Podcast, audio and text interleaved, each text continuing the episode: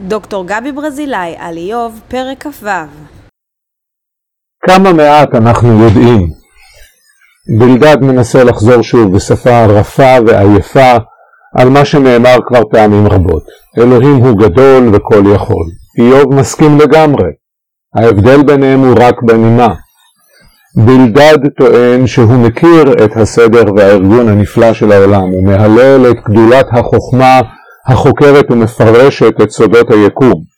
לדעתו אלוהים ברא עולם נפלא, ואנחנו, אנשי אסכולת החוכמה, מסוגלים להבין אותו. איוב, לעומת זאת, רואה את כוחו של האלוהים בכאוס, את עוצמתו המפוארת בכוחות הטבע הבלתי מוסברים. הוא איננו חולק על גדולת האלוהים, אבל מבטל באירוניה את היומרה החוכמתית להבין את התוכנית האלוהית של הבריאה.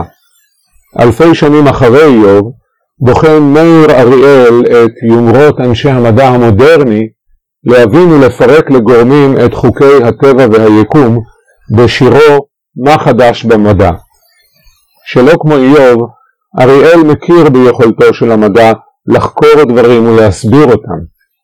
שלא כמו בלדד, ורבים מאנשי העידן המודרני, אריאל יודע שהמדע הוא רק נקב אחד מרבים, שדרכו ניתן להתבונן במציאות.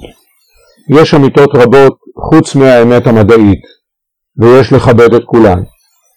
טעותם של רעי איוב, אנשי אסכולת החוכמה, היא שהם סברו שהחוכמה תענה את הכל, שהתוכנית האלוהית ניתנת לפיצוח.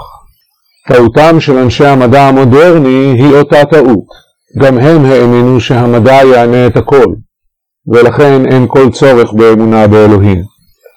אלו וגם אלו טעו בגדול, ובסופו של דבר מה שנשאר לנו הוא רק השכל הישר, המבחין בחוש בלתי מוסבר בין אמת לשקר, בין טוב לרע.